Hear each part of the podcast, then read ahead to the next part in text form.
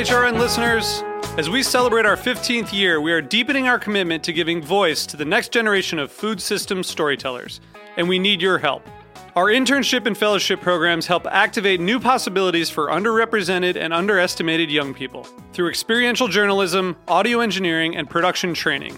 Through these unique programs, HRN helps food equity stewards build essential workforce readiness skills that expand their potential and foster economic mobility.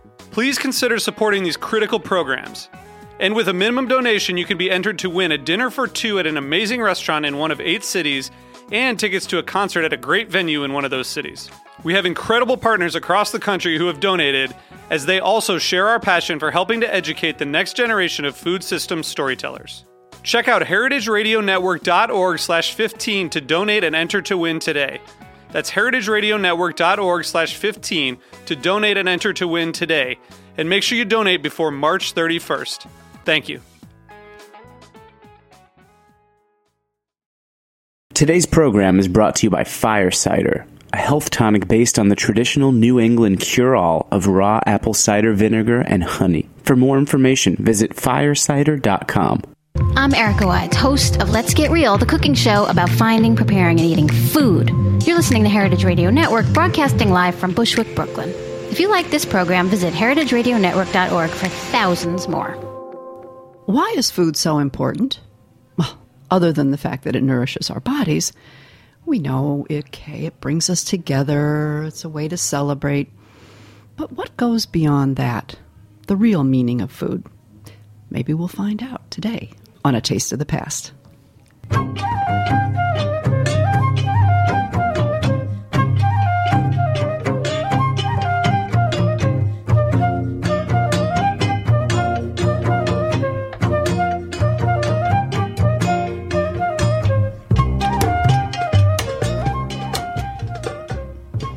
Hi, and welcome to A Taste of the Past. I'm your host, Linda Pelaccio, on this half hour journey through culinary history. And I know it was kind of a lofty question. Why is food so important? What is the meaning of food? Well, a lot of people spend a lot of time studying food, studying its significance, hosting radio shows about it, having an entire network devoted to it. Food is very important to us, and it goes a lot deeper than just what we put on our plate. Today, I have with me someone who has spent a lot of time studying food and not through necessarily uh, traditional means. She is Lucy Long. And Lucy is an internationally respected editor, the author of Culinary Tourism and Regional American Food Culture, along with numerous articles on foodways. And, and she has recently um, edited uh, the newly published book called the Food and Folklore Reader, which is the first comprehensive introduction to folkloric methods and concepts relevant to food. Lucy, welcome to the show. Thank you. Thank you. Um, it's it's very interesting because food, uh, food and the meaning of food. Um, people don't realize a lot of times that that's what they're studying or going after, but you have made that um, part of your your basis of all your work. In fact, founding the Center for Food and Culture um, as well. What when and this is the food and folklore folklore reader and folkloric studies are something I think that few people really know about or understand, even though they precede so many other faculties of study. Can you tell us a little bit about folkloric studies? Yes, yes. And I realize a lot of people misunderstand the word folklore. It's not that they misunderstand it, but it's used in a lot of different ways. But it is, uh, it's an academic discipline. Um, I actually have a PhD in folklore from the University of Pennsylvania.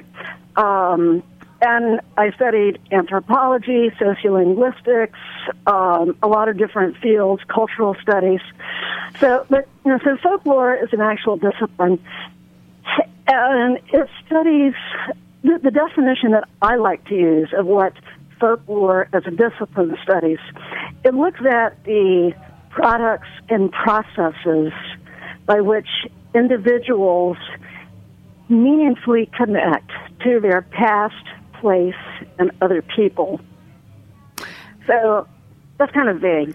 no, but not well, not really, because it's. I mean, it, the food and and well, let's say, well, culinary history, which is you know what I spend my life doing. In the culinary history started in the folkloric departments, really, and it's all about you know how food, as you say, how it connects to our lives. Everything from our dining habits to the sourcing of food to to you know sharing it with others. I mean, there's so much involved in in food in our lives for sure. But when you yeah. first started um, developing food studies courses, you started developing them at Bowling Green State University in the mid '90s, correct? Yes. Okay. Yes.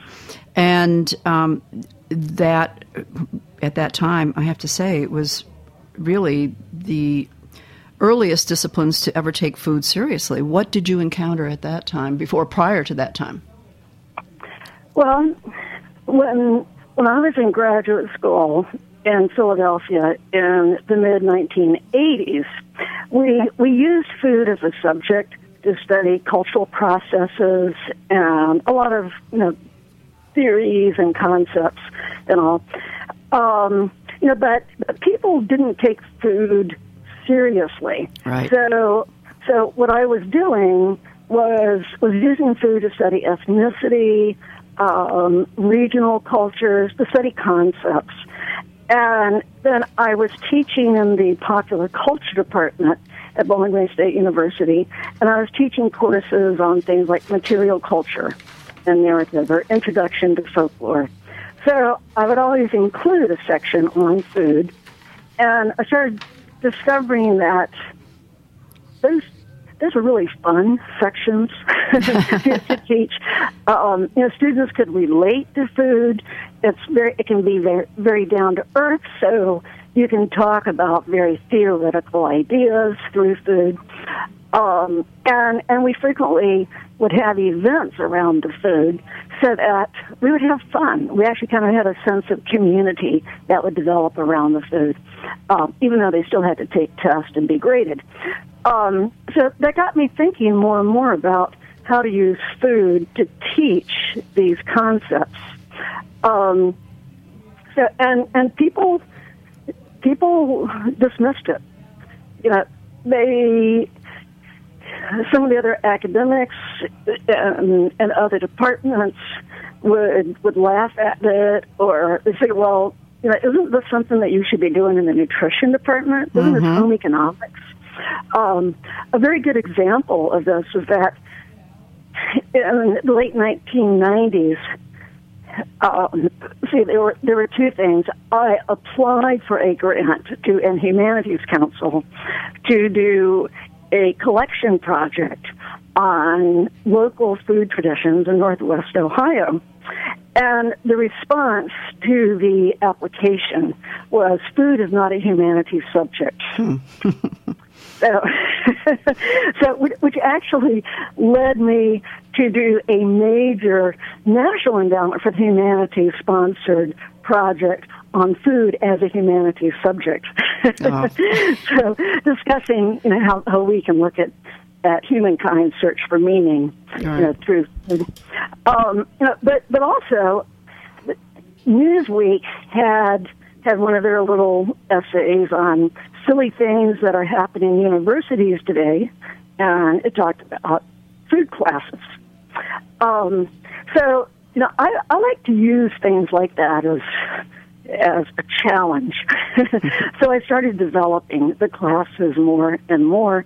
And then in 2004, the New York Times had had a big spread in their Saturday edition, and they focused primarily on my classes and Amy Bentley, who who also went to the University of Pennsylvania and was in American Culture Studies. Um, and we, we were the two people that they interviewed the most and they're saying, "Oh, look how fascinating this is." so, so th- things did things did switch, and people started being interested in it, but it still wasn't seen as serious. Right, right. In fact, it was. I think it was '96 when Jacques Pepin and Julia Child introduced. Um, their food studies course at Boston University, one of the first first courses that to be accepted in the university as a as an actual um, course. Mm-hmm. And I think that's right. Yeah, yeah. and s- because they were such big name people, of course, it was accepted. But I think still wasn't taken as seriously as so many anthropologists, as we had to call ourselves at that time, or other people um, studying history would have liked it to be taken. Um, so I, I applaud you for for you know sort of keeping barreling your way through and and making these things happen. Uh, um, food, well, the importance of food. I mean, there's so many um, concepts of, about uh, community and identity that are that where food plays such a big role, and and um, I'm thinking you mentioned in the book there's there's art, symbol, ritual, communication. Um, what are some of the folkloric methods that are used to to study food? Well, one of the there are several things I think that are distinctive about the field of folklore in general. Anyway, um, so and and there, there actually are different kinds of folklorists, like just like the different kinds of anthropologists and different kinds of of, of historians. But the, the history of folklore is that it comes pretty much. It it actually was the foundation of anthropology, and then and and then there were a lot of anthropologists who were also folklorists in the 1800s, early 19 early 1900s. Um, know, but the other strand is literature, um, and it as a discipline was really developed in Europe, where people were studying peasant traditions and, and peasant cultures. Um, so they would collect you know, peasant traditions, expressive forms as, as data.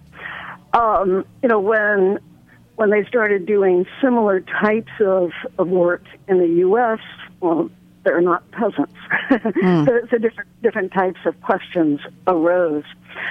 So so folklore has has these connections to other disciplines, but part of what makes it very distinctive is that it I guess two things. It is looking is looking at individuals, at personal experiences, and at individual interpretations of events, um, material objects, of rituals.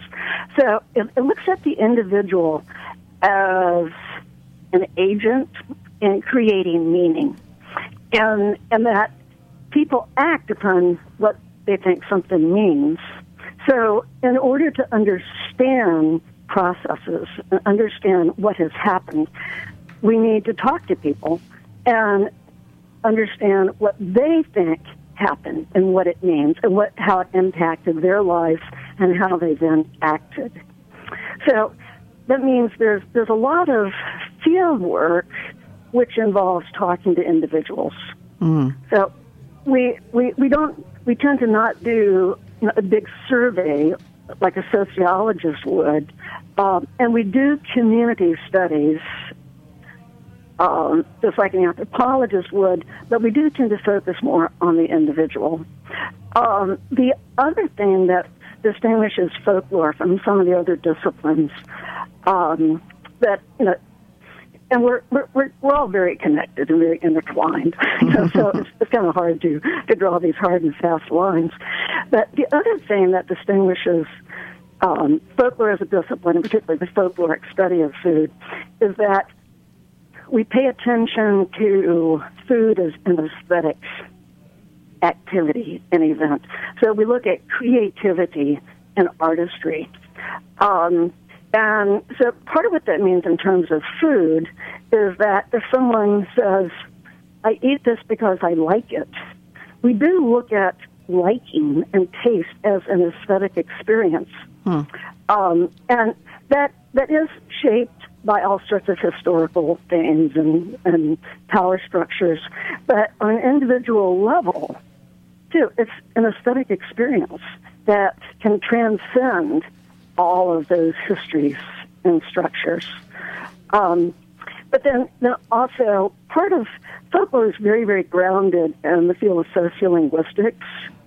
And part of our understanding of, of how people um, create anything. You know, so if you're creating a recipe, or for example, we can look at this from a sociolinguistic performance model. Mm. and what, what that means is that every time a person is making any kind of choice, they they are drawing first of all from a pool of all the choices available to them. You know, so so say say for example, you're hungry, you want some breakfast.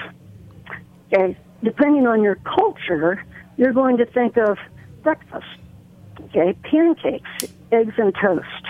Okay, however, if you think breakfast and you have grown up in Korea, you think rice, kimchi, mm-hmm. fish. Mm-hmm. Okay, so you know, so that's that's how your culture gives you this kind of pool of resources to choose from. So, and then you you look around at the immediate context and say, well, you know, I would like to have bacon and eggs. You know, however, I only have eggs in my house, so I'm going to have eggs. You know, or I have a vegan living in my house, so I'm not going to have have eggs and bacon. I'll just have the toast. okay, so you know, so so every single action that every single choice that people make is taking into account that that original pool of choices available and then the context. Okay, and this isn't something that you know we don't work through this every single time we have a choice. You know, we're trying to decide coffee or tea. Right, right. you know, we don't. Oh, my my cultural background. a lot of this is very implicit. You know, but we're using. We're very creative when we're doing that. You know, it's not. It's not just based on logic or economics. You know, we're we are taking into account aesthetics and our own creativity. Right. So it's interesting because this this is a it. I want to say um, all of these things and the foodways um, in a broader sense. Certainly, there were historic studies on regionality, what people ate. Well, the the America Eats project. I mean that people went out, and that was years and years ago. But they wanted to know more. It was more about availability. What did people actually eat, and what was you know what what um, separated the regions from one from another, made them distinctive. But you're talking oh. this is this goes much deeper. This is this is taking into the an account into account, as you say, materiality, the whole the the the uh, sociolinguistic, as you say, the sociolinguistic model, and the and the whole the individual, and and that I think is very important to know. Mm-hmm. mm-hmm. Yes, yes, and you know the the the collection projects that folklorists have done. You know, they um, they were collecting data. So, some people just stop with the collecting, partly because you start getting involved well, in these things, and there's just so much and and, the, and then frequently if you're working with individuals, there's so much to be done. It's hard to keep going and, mm-hmm. and going further, you know. But ultimately, the question of well, what does the stuff matter? You know, why why do this? It, it all comes down to looking at at how people were using food to make their lives meaningful. Mm. Um, you know, beyond there, there are times people people eat just to survive. And there are plenty of people who are not intentionally using food as either an expression of identity or as artistic expression. You know, but they are still expressing their identity and their circumstances, right. their values, their histories through through their food. That's right. You know, so, so you know, part, I guess part of what folklorists do is we look more. We, we look at both those what we would call the implicit expressions of identity and artistry, as well as the explicit ones. Mm-hmm. Mm-hmm. Interesting. Uh, and how and how important are oral histories in much of the studies? They they are very very important. Um, and I, I should mention that that folklorist approach oral history very different differently from public historians or historians.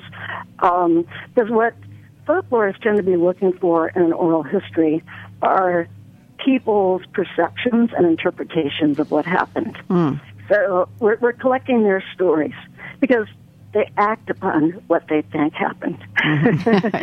um, yeah. So, and, and then that's that, that's kind of different from in public history. It's more we're, we're trying we're trying to sort through well what actually did happen.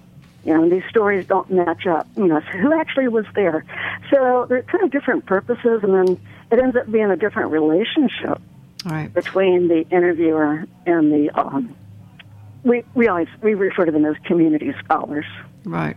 Interesting. Well, I want to explore um, some of the topics that you've included in the reader um, for us when we come back after a brief break. So stay with us, and when we come back, we're going to hear more about the food and folklore reader.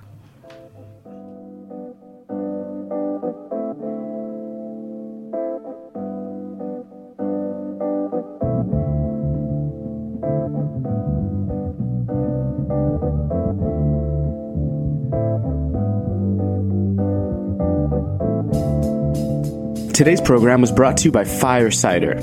Did your grandmother ever tell you to drink raw apple cider vinegar? It's good advice and more common than you may think. For generations of New Englanders, a tot of vinegar was a morning ritual. Taken daily, a tablespoon of unfiltered apple cider vinegar can help support immune function and digestive functions.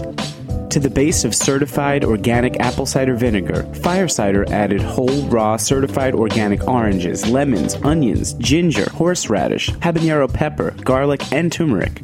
They let this mixture steep for six weeks at room temperature to preserve the living vinegar culture and delicate flavors of the ingredients. Lastly, they blend a generous helping of raw wildflower honey into the mix. The result is potent but balanced, offering layers of sweet, tart, and spice. Fire cider tastes great on its own or as an addition to tea, juice, or salad. Fire cider ships direct from their online store and is available at over 500 locations nationwide. Use their store locator to find one near you and ask for a free sample. For more information, visit firecider.com.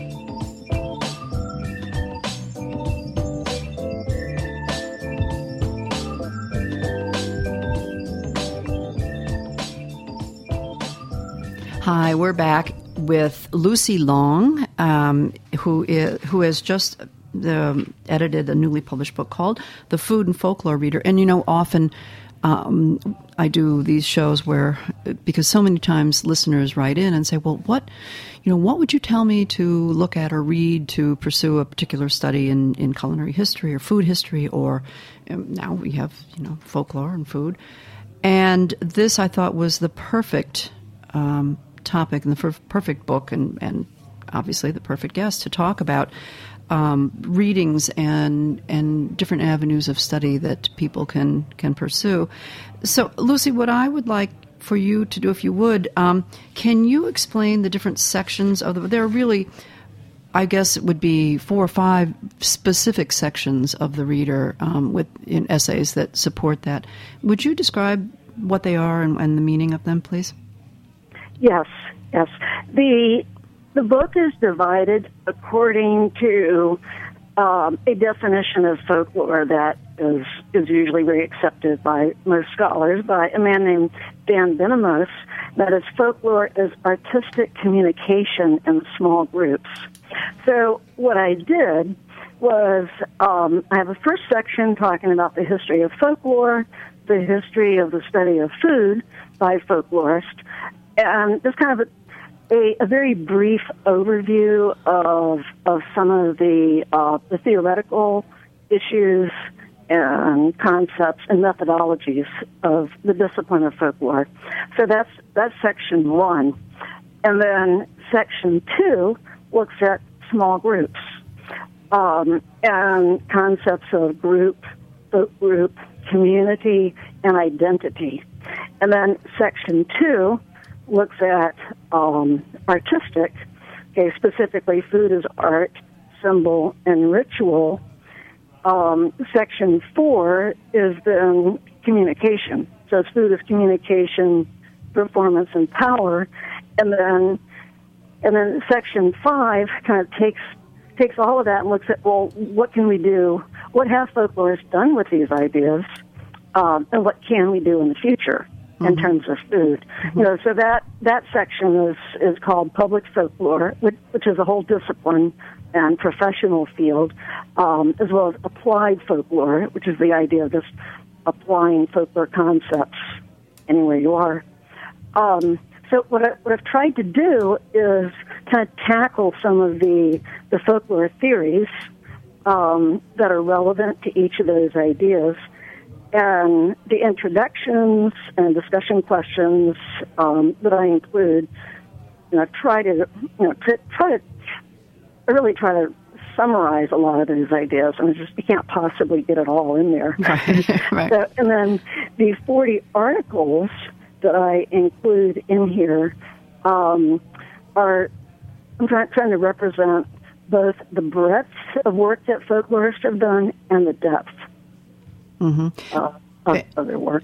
And you know, and it's and um, the last area uh, that you included in there, you have um, a long essay in there, which is part from your book, and that's on culinary tourism. And I think that that is is a a very good example to give people sort of get a meaning of what you mean. To, you know, to give an example of what you mean by some of these applied um, theories of, of folkloric studies um, because culinary tourism, there's so much that people can identify with in this, in their own lives. Um, So um, let's let's talk about culinary tourism and what do you mean by culinary tourism? First of all, Well, let's see. The the formal definition that that I and this is a very academic definition um, is that culinary tourism is the intentional participation in the foodways of an other. Um, so, and you know, that, that's basically kind of adventurous eating is eating something that you have never had before. Um, so, part of what I was looking at was a lot of the the scholarship on on tourism um, look, looks at tourism as a result of colonialism and imperialism. You know, now tourism is possible only among people who have a lot of money.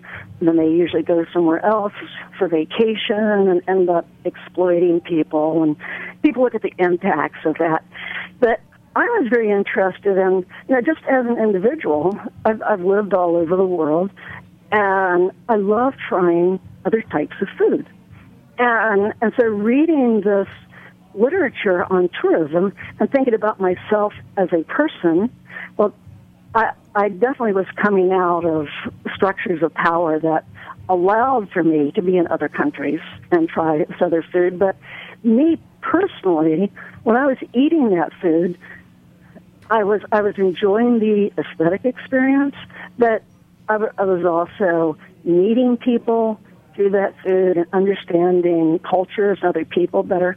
So I, I wanted to look at it from a very personal perspective. What does it mean for an individual to to be a culinary tourist? Um, so and and then I also was expanding the idea of what is out there available for tourists. Now, this is partly because because 30 years ago I moved, I've been living in Washington, D.C. and Philadelphia, and I moved to a small town in Ohio. And all of a sudden, my, my food choices were very limited in terms of all the international foods that I had been had, had access to. Um, but at the same time, the food out here was very, very different. I would go to a salad bar here, and there was lots of different colors of jello. this was very, very exotic for me. Um, and I started realizing that you can be a tourist with all sorts of types of food. So that's where I started looking at different types of other. So you don't have to just, it doesn't have to be another culture. It could be another region. It could be another time and place. Could be another family. Number, so, you know, so, you know, something from the past or the or the future. Mm-hmm. And I remember getting that idea when I had taken taken my three children. We were we were at an amusement park, and they were selling astro. It wasn't astronaut ice cream. It was ice cream of the future. All these little little tiny balls, of ice cream. I remember and those, yeah. okay, yeah, yeah, you know, it was a whole lot of fun, but it cost I don't know four or five dollars just for a little cup, and and because I was saying that's way too expensive, because they're saying, but mom, if we try this, we'll know what it's like to live in the future. And I realized. This is culinary tourism. yeah, so, yeah. Well, it's it it has it, and it has become it's become a huge business.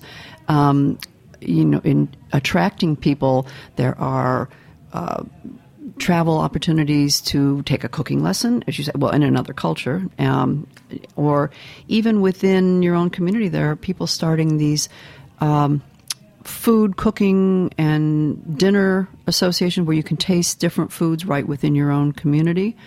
So I think it's yeah. it's that conscious, as you have mentioned, you know that that conscious seeking of of another flavor, another food, another you know, and and how does that relate to you?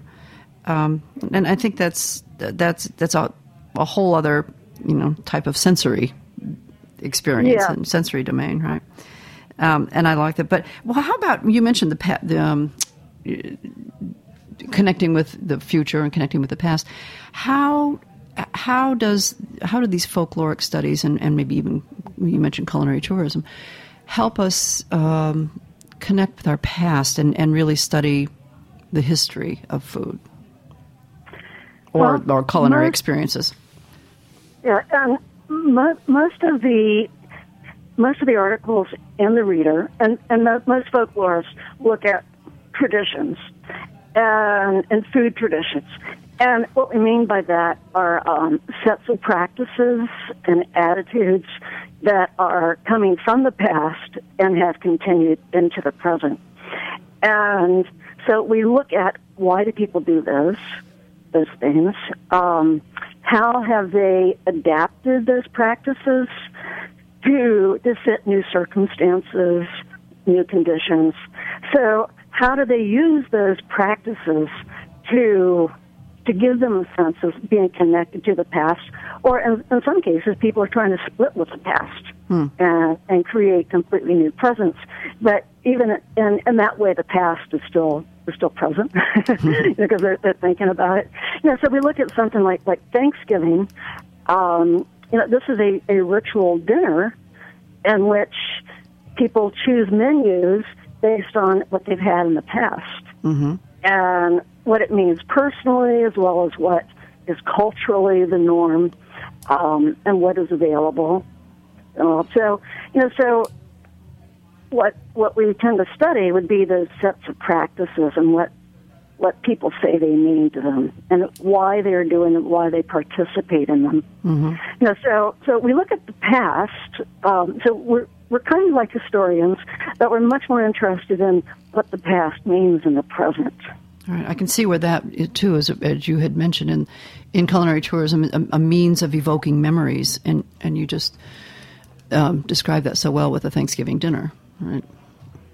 Good, good. Well, and I guess the the other the other thing too is that, um, you know, not not not all folklorists are advocates for for other cultures or activists, you know, but but part of what I see with culinary tourism and with folklore studies is that because we're looking at uh, individuals and what things mean to them, this is a, a, such an opportunity to try to help people identify how they can take steps to change, to change their personal eating habits or to change the local food system.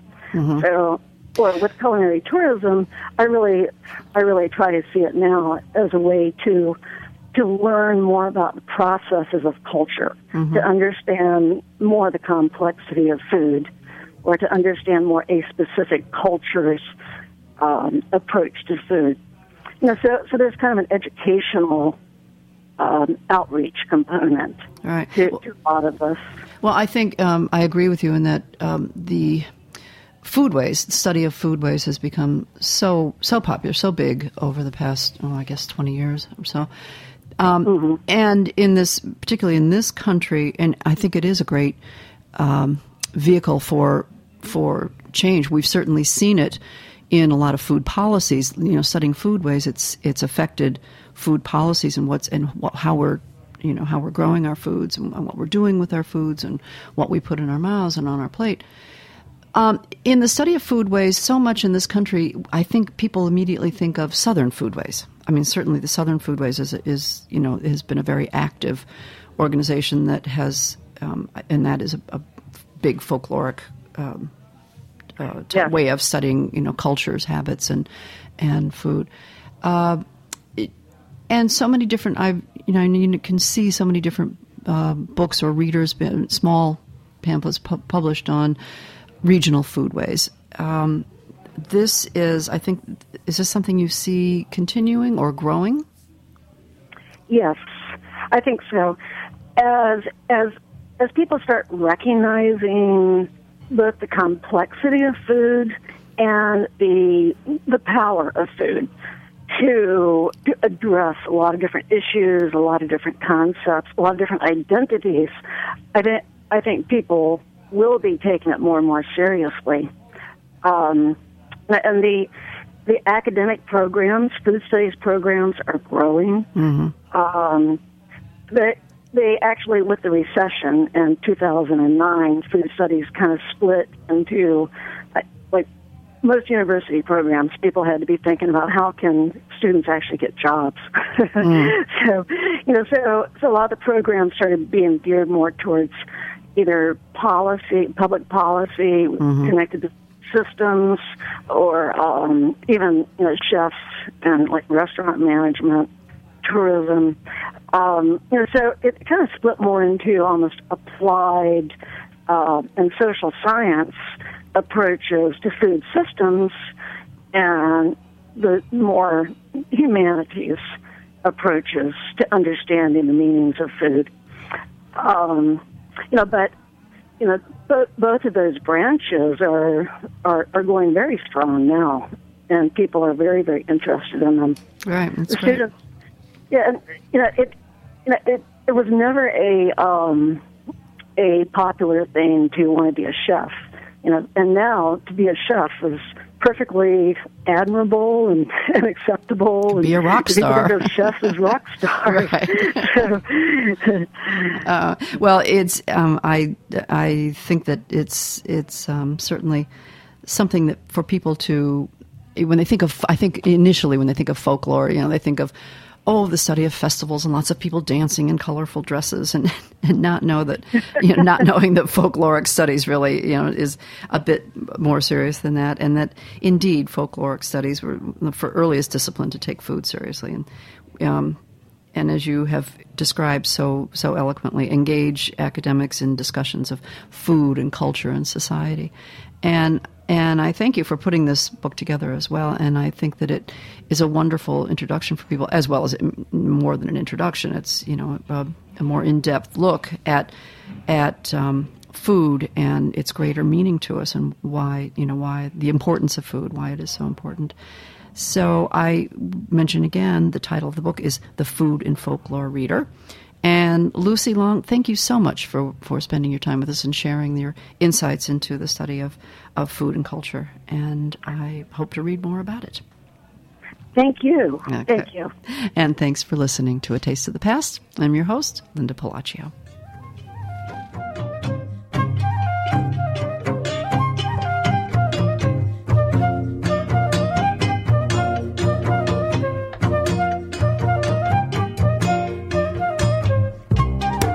Listening to this program on heritageradionetwork.org. You can find all of our archive programs on our website or as podcasts in the iTunes Store by searching Heritage Radio Network. You can like us on Facebook and follow us on Twitter at heritage underscore radio. You can email us questions anytime at info at heritageradionetwork.org. Heritage Radio Network is a 501c3 non-profit. To donate and become a member, visit our website today. Thanks for listening.